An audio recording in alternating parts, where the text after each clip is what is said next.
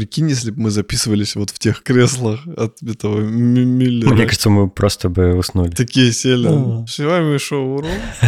И просто два часа выпуск, который не надо монтировать. И Гитвен такой, yes. А, типа долго что Долгий выпуск, три Долго слушать, как мы храпим. Да. Виталик, напиши нам в чате, хочешь ли ты Если слушать, как мы Виталик храпим? хочет э, послушать, как мы храпим, ему достаточно просто приехать в гости к нам в Новосибирск. Ой, мы примем с распростертыми Будем объятиями. спать втроем. Обязательно. Вчетвером. Собака еще. С вами еженедельно развлекательный подкаст «Шоу Рум». Как обычно в студии Валерий Юшков и, Дентала. и собака. А вы слушаете 136 выпуск. Пуц-пуц.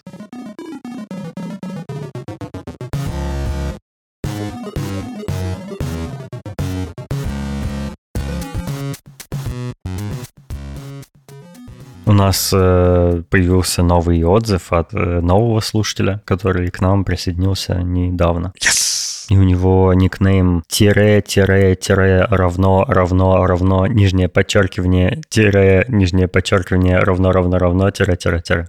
Нормально. Как обращаться к вам, молодой человек?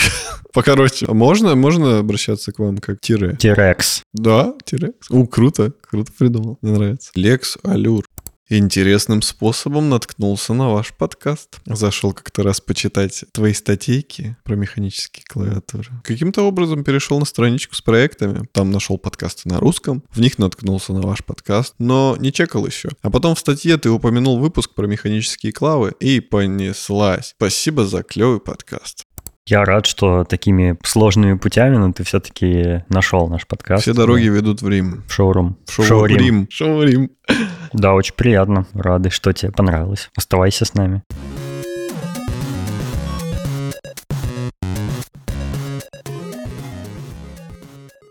Все, я 5, по-моему, э, июля иду чипироваться. Августа. Июля. Где же был этот прикол? Короче, я не помню где, но какой-то персонаж в кино, в игре, не помню, он говорил, э, типа, в значении «ну и пофиг», он говорил «ну июля».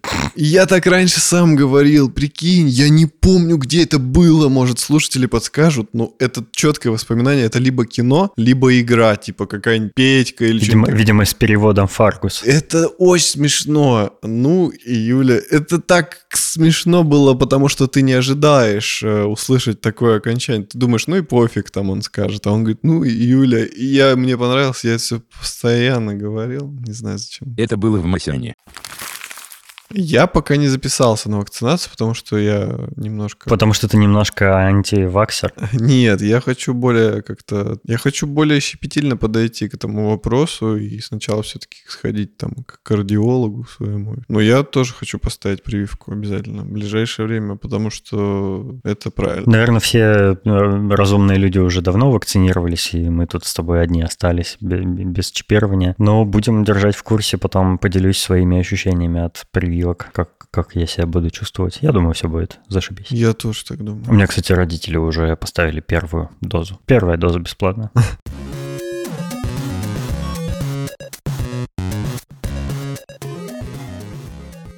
Я посмотрел чудеснейший ролик на днях на YouTube на всего лишь несколько минут, коротенький, который рассказывает на английском языке, к сожалению, но очень хорошо и красиво рассказывает, почему статуя Давида Микеланджело такая крутая. Что в ней крутого, рассказывает историю ее создания, рассказывает, что э, Микеланджело, когда уже был знаменитым скульптором и художником, ему заказали э, производство этой статуи э, Венеция, но были проблемы какие-то с поиском мрамора для нее, и они нашли какой-то огромный кусман мрамора в несколько метров высотой, э, который валялся несколько десятилетий на территории рядом с церковью, и он был очень узкий, из него сложно, ну, там нельзя было позволить себе какие-то размашистые позы из него изваять, и у него был изъян, у него с, э, с одной стороны, ну, на- если вот его вертикально как обелиск поставить, у него снизу э, была дырка, короче говоря, и Микеланджело поставил, ну, поставил себе такую задачу с первого раза сделать э, из этого дефективного куска мрамора э, прекрасную статую. И там, где дырка была, он сделал ноги, а дальше уже позу Давида ставил так, чтобы он, ну, она вписалась в габариты этого куска мрамора. И позу он выбрал, которая называется контрапост. Это когда человек э, опирается на одну ногу, и у него одна э, сторона тела напряжена из-за этого, а другая расслаблена. Если посмотреть, у него он одной рукой как бы касается как-то плеча своего, э, на ней такие типа венки от них канавки на коже, потому что они, ну, по ним очень быстро циркулирует кровь, и там как перепад давления, что-то такое. А, а рука, которая расслаблена, на ней, наоборот, вены э, набухли, и это анатомически верно, потому что Микеланджело лучше всех тогда э, в Риме знал анатомию человека, потому что он препарировал гораздо больше трупов, чем даже медики это делали там время учебы или на практике. Он очень любил поковыряться в трупах, вот. И э, в этой статуе очень много деталей, которые, э, ну, только человек идеально знающий человеческую анатомию может воспроизвести. И э, обычно мастера, ну, скульпторы работали как? Они делали сначала макет статуи, которую они хотят выдолбить из мрамора. Они ее делали из глины, там, из дерева, из, из каких-то таких податливых материалов, э, в, может быть, в меньшем масштабе, а потом уже делали в, из мрамора. Но Микеланджело всегда делал статуи с первого раза, ну, как бы с, сразу на чистовую, скажем скажем так. Он брал разные инструменты, и в этом ролике рассказывается и показывается, как именно он э, отсекал лишние части. То есть он сначала брал э, более такой грубый инструмент и отсекал грубые кусочки, потом брал, я не знаю, как это называется, но такой инструмент, похожий на отвертку с э, щербинкой посередине. Ну, знаешь, представь, вот два зуба, да, это mm-hmm. как бы отвертка такая. Потому что она более, э, она лучше цепляется за мрамор, и ей можно более точно, типа, уже управлять тем, что ты отсекаешь. Потом брал еще более мелкие, короче, такие типа штучки, долбилки, не знаю, как это называется, долото. А, и все меньше и меньше и меньше, и некоторые детали нужно было высверливать. То есть у него было такое специальное сверло, к которому ленточка была привязана кожаная, и он ее туда-сюда гонял для того, чтобы сверло вращалось, и, например, какие-то углубления, например, в зрачках Давида он высверливал именно. Там и все показывается, все демонстрируется, как работает тот или иной инструмент. Это очень интересно, и можно понять, как вообще статуя была сделана. А э, ученые, искусствоведы, которые э, ну, определили, как он э, как он изготавливал свои статуи, узнали о процессе благодаря тому, что сохранились незаконченные его работы, наполовину сделанные статуи, на которых видно было на разных этапах прям в, на, в одном куске мрамора были разные этапы видны. Где грубым инструментом, где более точным, где уже там дело доходило до полировки. Полировали сначала, э, ну, наждачкой, э, ну, какой-то такой их местный, специальный тех времен, вот. А потом э, для того, чтобы э, мрамор начал аж блестеть, как стекло, его полировали кожей коровьей, видимо. Вот, и там очень все прям по этапам, по полочкам раскладывают, как она была изготовлена, какая история вообще этого заказа, зачем ее делали. Ее сначала хотели поставить на высоте э, то ли 60, то ли 80 метров, но когда он сдавал работу заказчику, там собралась какая-то комиссия э, городская, которая посмотрела, и они настолько были поражены этой статуей, что они сказали, нет, так высоко ее ставить нельзя.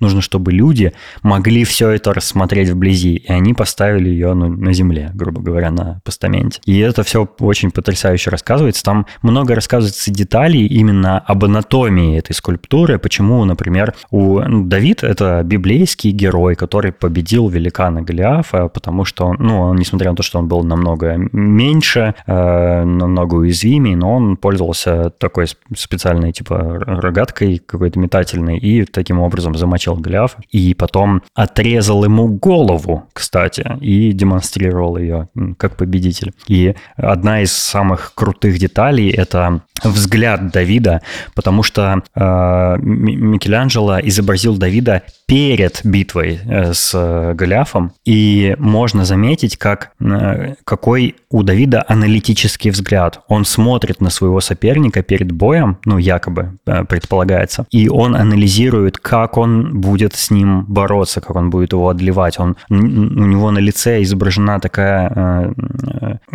такое, такая сосредоточенность одновременно, и он переживает как будто, но при этом тело его говорит о том, что он спокоен, потому что он знает, что он будет делать, он уже понял, как победить Голиафа, и это все выражается в пластике э, этой скульптуры, в фигуре, в позе, во взгляде, в положении головы, рук, э, в том, как э, руки напряжены, где мышцы напряжены, а где расслаблены. Это все можно увидеть, вот прийти, посмотреть на эту скульптуру и своими глазами увидеть это. И это невероятно. И для того времени это было типа большой прорыв в скульптуре, потому что обычно, ну, гораздо менее детально подходили к э, исполнению скульптур. И несмотря на то, что может показаться, что, типа, там, там говорят в ролике, что может показаться, что нагота это для вот э, времен Ренессанса было обычное дело, и там все скульптуры делали с письками и все такое. На самом деле нет. Э, и Микеланджело очень вызывающую скульптуру сделал,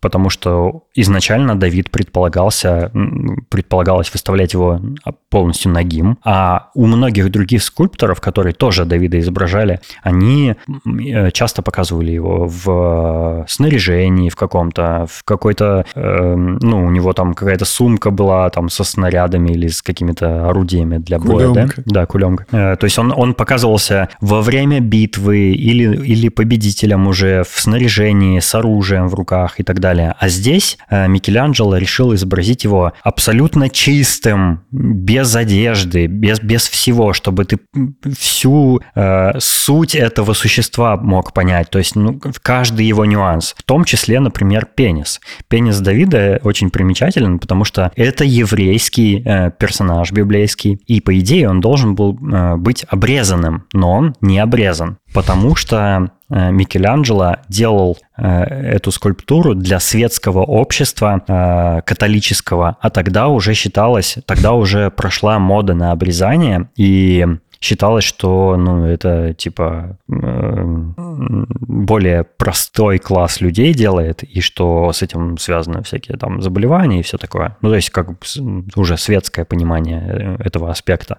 Еще у Давида маленький пенис. И это сделано намеренно для того, чтобы э, продемонстрировать, что этот персонаж, он способен управлять собственными желаниями и контролировать себя, потому что, ну, когда у тебя, типа, большие половые органы, ты похотливый, там, и были изображения всяких античных, там, персонажей, всяких, э, как называются, которые с козлиными Пан. ногами. Нет, не по-ведьмаковски, а по-нормальному. Это по-гречески мифологски. Нет, сатир. Э, изображали там каких-нибудь сатиров, и обычно их изображали с эрекцией сразу. Они агрессивно себя ведут, они э, ввязываются в драки, и это агрессивная сексуальность, которая связана с, грубо говоря, недостатком мозгов. Но у Давида наоборот, пенис микропенис, и он не эрегированный и не обрезанный, и он и это говорит все о том, что этот человек Э, может себя контролировать. И это было очень важно, потому что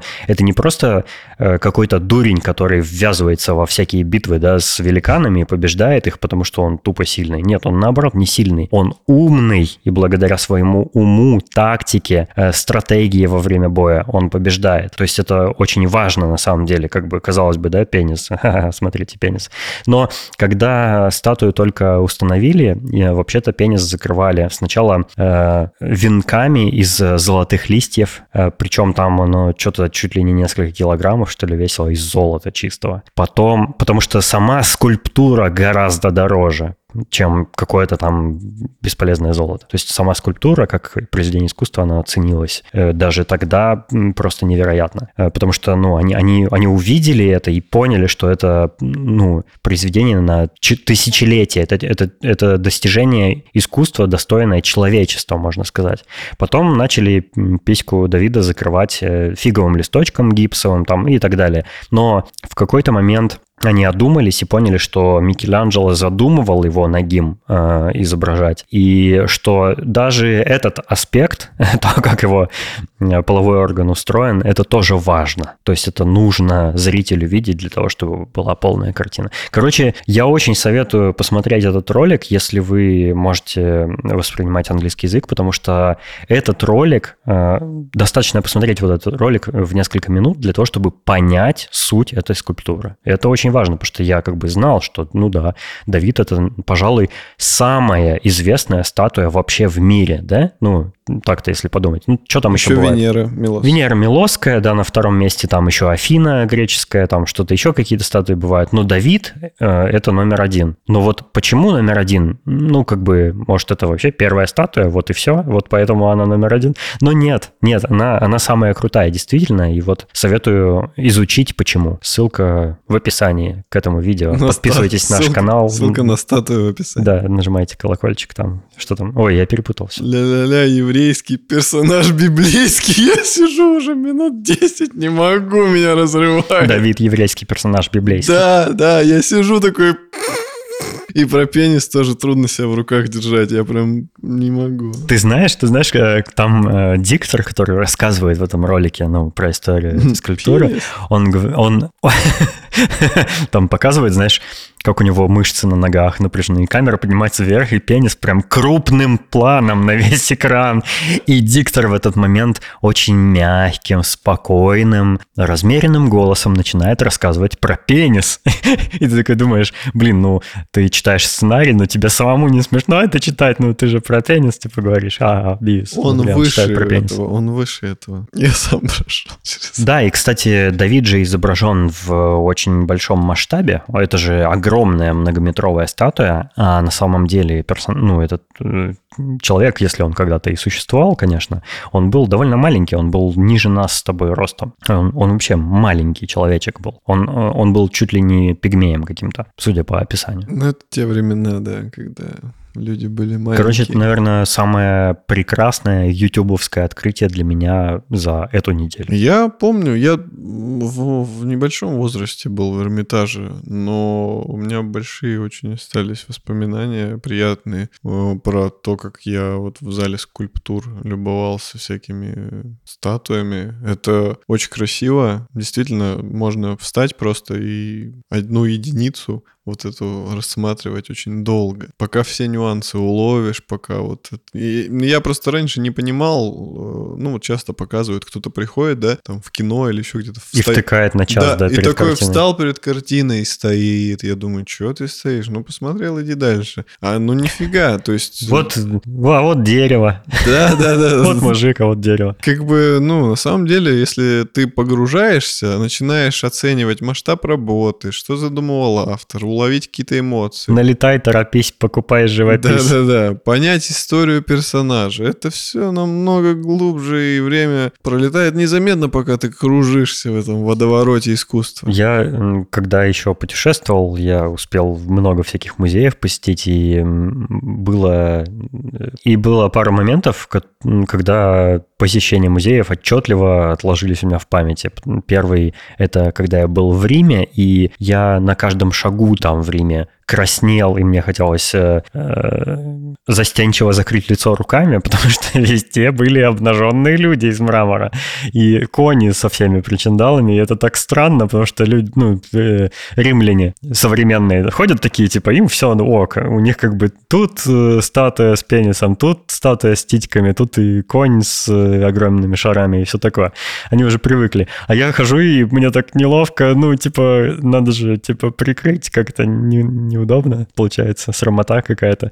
Но потом привыкаешь, и потом начинаешь э, обращать внимание на что-то, кроме пенисов, э, на позы, на то, как э, передана анатомия там и все такое. Это очень красиво. И потом, там, через несколько дней пребывания в Риме, ты уже, ты как бы влюбляешься в э, скульптуру. Потому что я до этого очень равнодушен был к скульптуре. Ну, как человек слепленный там из чего-то, ну и чего.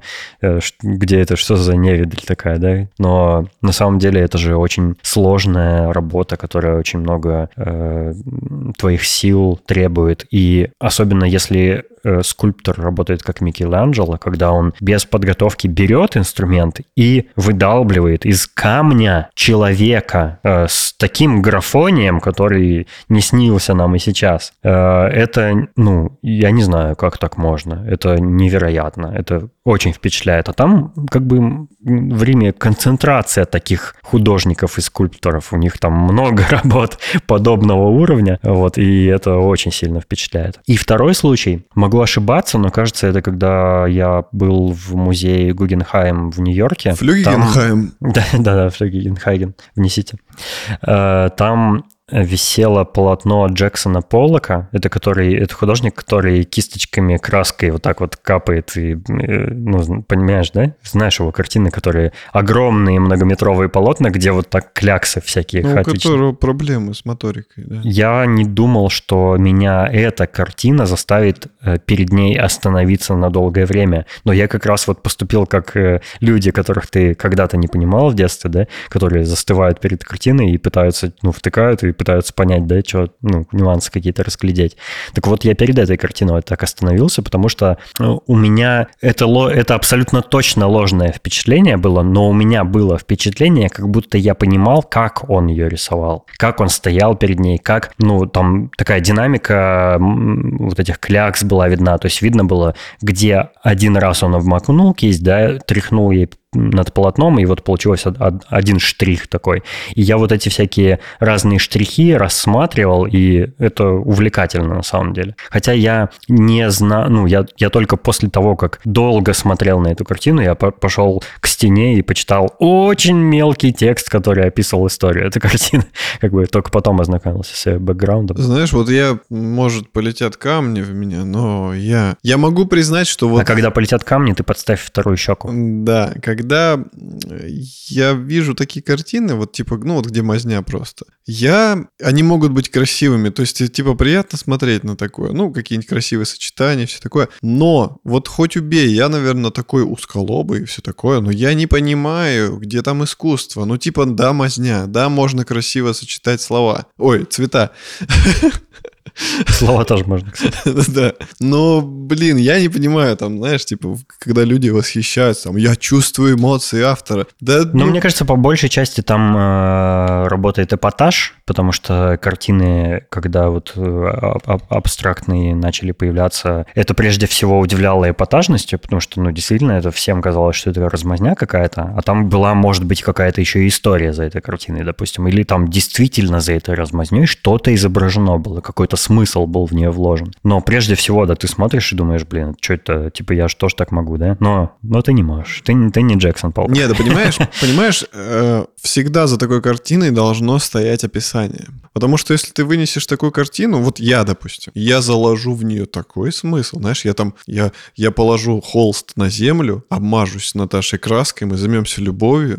Ты придумал самую стереотипную хрень, которая ну, только возможна. я пример. На, наборы для этого на Алиэкспрессе продаются. Слушай, ну я пример привожу. Ну, при, пример. Ну. Потом я этот холст приношу людям посмотреть, которые не знают, что я как я это рисовал, что. И они видят мазню. Ну, и... там увидят отпечаток поп и всякое такое. Ну ладно, ну не любой. Ну просто я стоял, и у меня типа была какая-то эмоция. Эпилепсия. Там, я переживал, да, или приступ эпилепсии. И в этот момент я накидал там говна на вентилятор. И люди такие, да, у него был приступ эпилепсии. Я сразу это понял. Да ну не может такой. Ты должен им объяснить. Если ты не объяснишь, это непонятно. А да, если да. ты не объяснишь, они не узнают историю и не смогут рационально оценить ну, это. есть такая теория в э, искусствоведении, что вообще любые, любые произведения искусства, даже которые очевидно красивые, изящные и высокое искусство, типа Давида, да, без предыстории их создания они не имеют смысла, потому что это очень важная их часть, этой, ну, истории создания. Вот в этом месте я могу добавить такую вещь. А я считаю искусством те картины потрясающие, фотореалистичные, когда художник просто умирает и рисует 500 тысяч лет одну картину,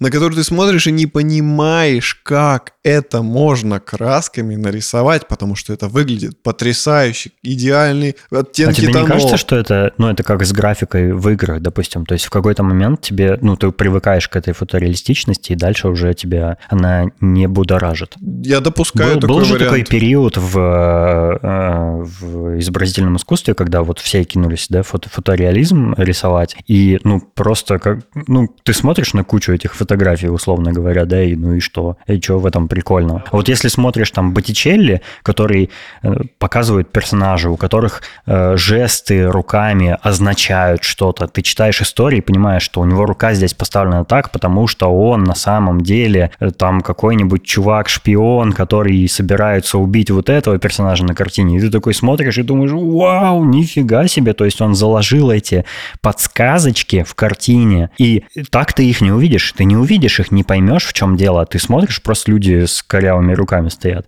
А если почитаешь истории, ты, пон... ты понимаешь, что здесь каждый микромазочек продуман, и все запланировано, и на этой картине нет случайностей, и это же намного более потрясающе. Но одно не исключает другого. Можно по-прежнему рисовать картины потрясающей фотореалистичности и добавлять вот уже вот эти детали. Ну да, но просто, просто сама по себе, э, э, сам по себе стиль рисовки большой сильно ценности не несет. Несет именно э, замысел. Замысел — это большая часть произведения же. Конечно, я не отрицаю, но замысел есть везде. Допустим, даже в каком-то пейзаже, где нет никаких людей, а есть просто пейзаж, ты можешь прочитать настроение, допустим, с которым пришел э, человек это рисовать. Допустим, дождливую погоду можно по-разному изобразить, правильно? Можно ее сделать очень мрачной и угнетающей, а можно сделать ее какой-то романтичной. То есть это, это можно показать красками, но при этом не отступая от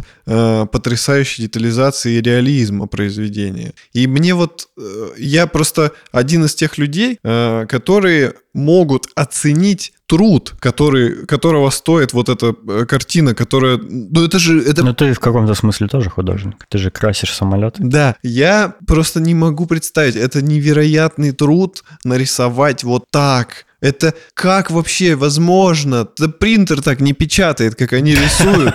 Ну, слушай, отчасти я с тобой согласен, потому что, например, мне вообще не нравится импрессионизм. Я не понимаю импрессионизм, он меня не впечатляет. Ни одна картина, мне, мне кажется, что это просто неаккуратно нарисованные картины. А, Хотя там тоже все продумано и все такое, и там тоже замысел, и, ну, короче, там просто ведро замысла. Но из-за стиля мне не нравится, мне не заходят такие картины. Я знаю, в чем дело. А те, которые мне больше всего заходят, это вот в стиле Боттичелли, как раз где все мельчайше продумано, и они тоже фотореалистичные. У него э, самый продуманный ray tracing среди всех художников. Он лучше всех со светом э, на, на сценах своих картин э, работал. Я понял вообще, а, почему появились все вот эти художники, которые там импрессионисты, там кубизм, эта вся параша. Супрематизм. Э, Я понял почему. Как раз из-за природы человека. Человек всем присыщается на каком-то этапе. Если этого много, и он избалован, ты, допустим, можно присытиться добротой других ну, блин, людей. ну не знаю, как можно присытиться ренессансом? Это бездонная бочка невероятно ценного искусства. Ну- Не- просто недосягаемого более.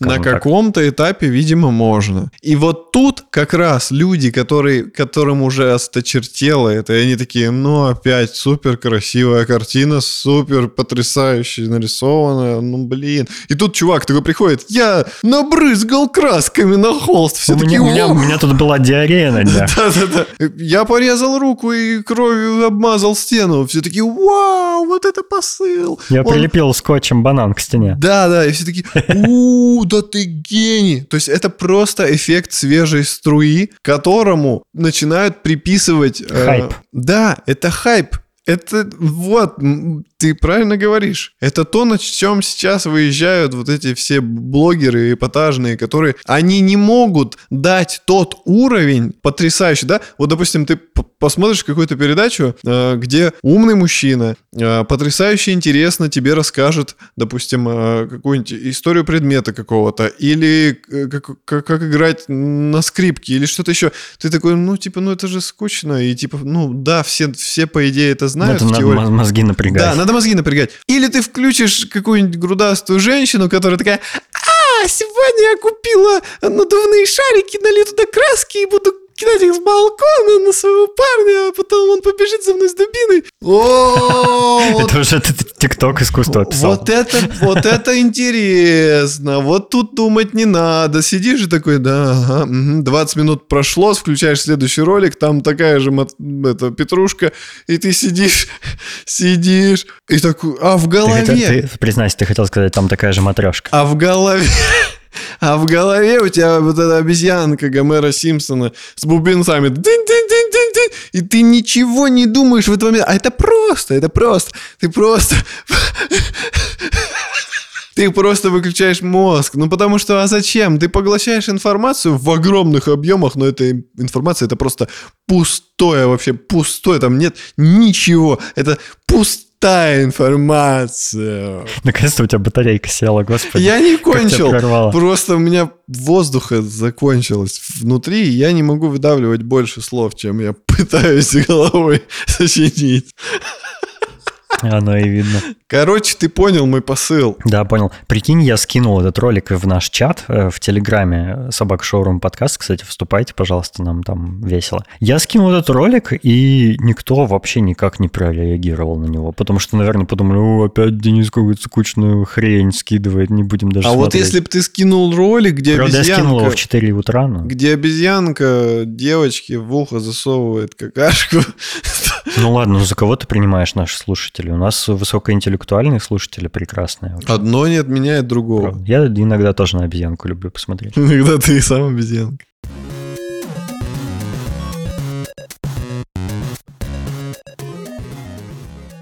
Короче, для тех, кто ждет от меня обзор Resident Evil 8 Village, э, я еще не прошел. Я прошел дальше, чем действие в демо-версии происходит, и в какой-то момент я там заблудился, ну, точнее, я не заблудился, но я не понимаю, как мне дальше продвинуться, а в прохождении я не хочу смотреть, я хочу допереть своей головой, что там делать надо. Вот, но я типа ходил по всем коридорам этого замка Леди Димитреску, смотрел все ящики, обшарил все углы, заходил все, во все двери, разбивал все окна, там все что угодно, я все сделал, и я не могу понять, что мне дальше делать. Там не, у меня нет никаких предметов ключевых, у меня ничего нет, я не понимаю, что делать. И мне нужно еще какое-то время, чтобы как бы пройти. Но по ощущениям я где-то на трети, э, на, три, ну, на одну треть прошел. Вот, но я могу сказать, что мне очень нравится. Э, я обязательно допройду ее и потом уже поделюсь своими ощущениями более подробно. Но мне очень нравится эта часть. Мне она больше всех нравится, если не считать э, седьмую часть, которая супер страшная, и из-за этого я не мог ее пройти.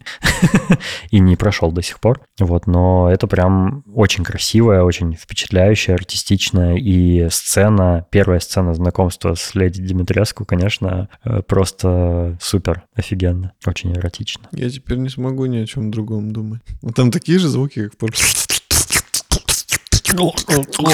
Да.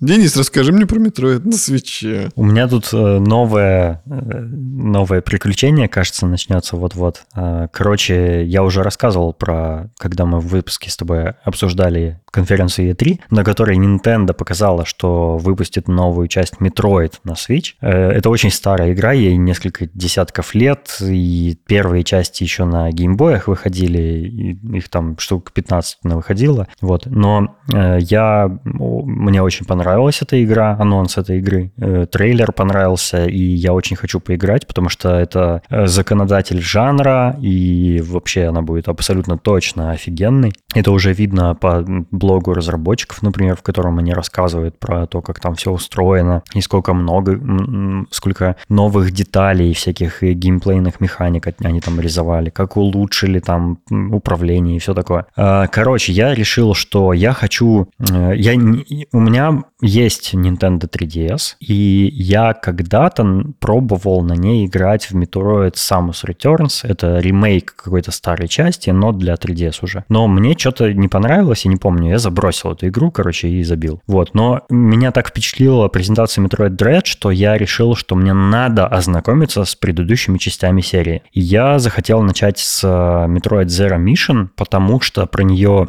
недавно Русяич, такой ретро-видео-игровой блогер, сделал э, ролик, э, точнее он начал э, ретроспективу серии Metroid. И в первом ролике он рассказал про э, Zero Mission, которая является как бы ремейком самой первой игры про Метроида, но только она во всем лучше. В ней лучше графика пиксельная, в ней исправлены все баги, в ней добавлены какие-то элементы там, и, короче, это то же самое, только намного лучше. И я решил, что... А, еще она насыщена сюжетом, там рассказывается история Самус Аран, Ран, э, главной героини, э, и, ну, типа, этот must-have, must-play. Вот я решил, что я должен в нее поиграть перед э, выходом новой части. Для того, чтобы в нее поиграть и получить правильные ощущения, я понял, что мне нужно оригинальное устройство. Ну, то есть Game Boy. Вот, и у меня уже была пара геймбоев, которые я продал э, по своей глупости. Но я решился купить новый Game Boy, Game Boy Advance, и оказалось, что ретро-гейминг — это дорогое удовольствие. Э, и, ну, как бы и Nintendo славится тем, что их приставки считают приставками ради одной игры. И чаще всего это Зельды. Ну, например, свой Switch я купил исключительно ради Зельды, а потом уже открыл для себя другие клевые игры. Но изначально я типа такой, окей, я готов потратить там 16 тысяч или сколько она там стоила на старте, для того, чтобы просто в новую Зельду поиграть. Потому что к тому моменту я уже знал об этих играх и знал, что они очень крутые. Вот. Но в этом случае, вот в этой ситуации э, немножко шиза на новый уровень переходит, потому что я не просто заказал себе, э, ну, купил себе Game Boy Advance, я заказал себе изготовление, сборку кастомного мода Game Boy Advance э, с более клевым экраном, более насыщенным и с подсветкой, потому что изначально Game Boy без подсветки. Э, с, изначально там устанавливаются две пальчиковые батарейки, я заказал аккумулятор с зарядом зарядкой по USB-C. Я заказал кастомный корпус нужного цвета. И, короче, это будет прям... Э, ну, по сути, в этой приставке от оригинального останется только печатная плата. Все остальное в ней, ну, современное, новое. Но, тем не менее, там управление тоже, там, ну, те же ощущения я получу при игре в Zero Mission, как если бы я купил ее там на, ну, в момент выхода, да, этой игры на этой приставке. Вот, короче, это обошлось мне довольно кругленькую сумму, я об этом чуть позже расскажу, я расскажу про то, как запускать игры на старых приставках, все такое, то есть я попытаюсь как бы влиться в ретро-гейминг, ну, у меня уже были попытки, но неудачные, но сейчас я прям подготовился серьезно уже на этот раз. И э, у нас с нашим постоянным слушателем Салаватом, который, кстати, собирает кастомные геймбои, и они абсолютно офигенные, у него можно в Инстаграме посмотреть, я приложу ссылку. У нас появилась идея записать выпуск, который будет посвящен ретро-геймингу, ну и в том, в частности, на приставках Nintendo. И вот мы хотим с ним собраться и обсудить э, всякие разные интересные темы. Но после того, как я уже поиграю в свой Advance, потому что, ну, мне нужно, нужны какие-то впечатления, чтобы у меня появились правильные вопросы, там, э, косоловатые и все такое. Поэтому ожидайте, возможно, в ближайшее какое-то время будет э, выпуск с гостем долгожданный. Вот. Э, я очень хотел бы, чтобы и ты поучаствовал в этом выпуске. Боюсь, мне нечего будет сказать. Ну что, у тебя же есть PSP. Ты играл в Max Макса Пейна на записной книжке. Да, точно.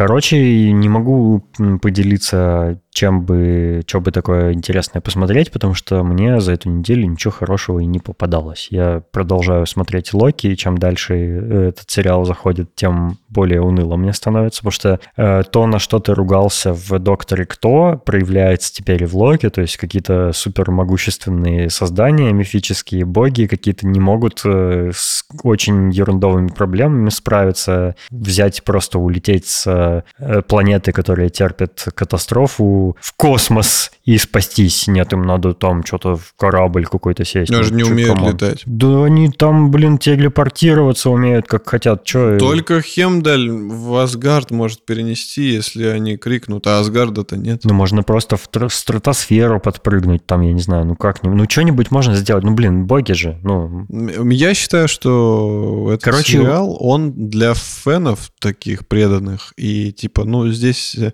упор не на трушность. Ну, потому что тогда можно к любому супергеройскому фильму почти докопаться. Ну, вот поэтому я их и не люблю. Есть э, некоторые сериалы, э, типа того же «Доктор Кто». Вот «Доктор Кто», когда то же самое там происходит, мне он все равно нравится из-за идей, которые в сериале рассказываются.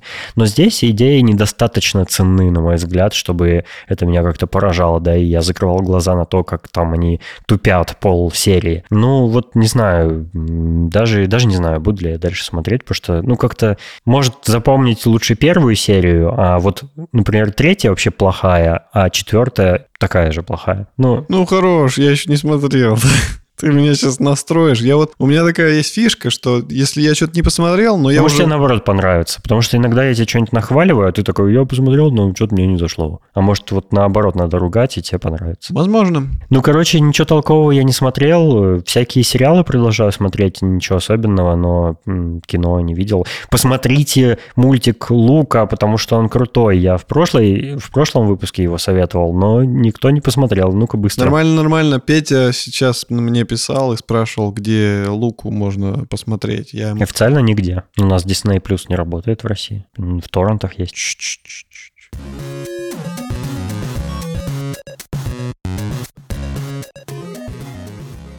Хотелось бы особенно выделить наших дорогих слушателей Откуда вылезлись? из орды слушателей.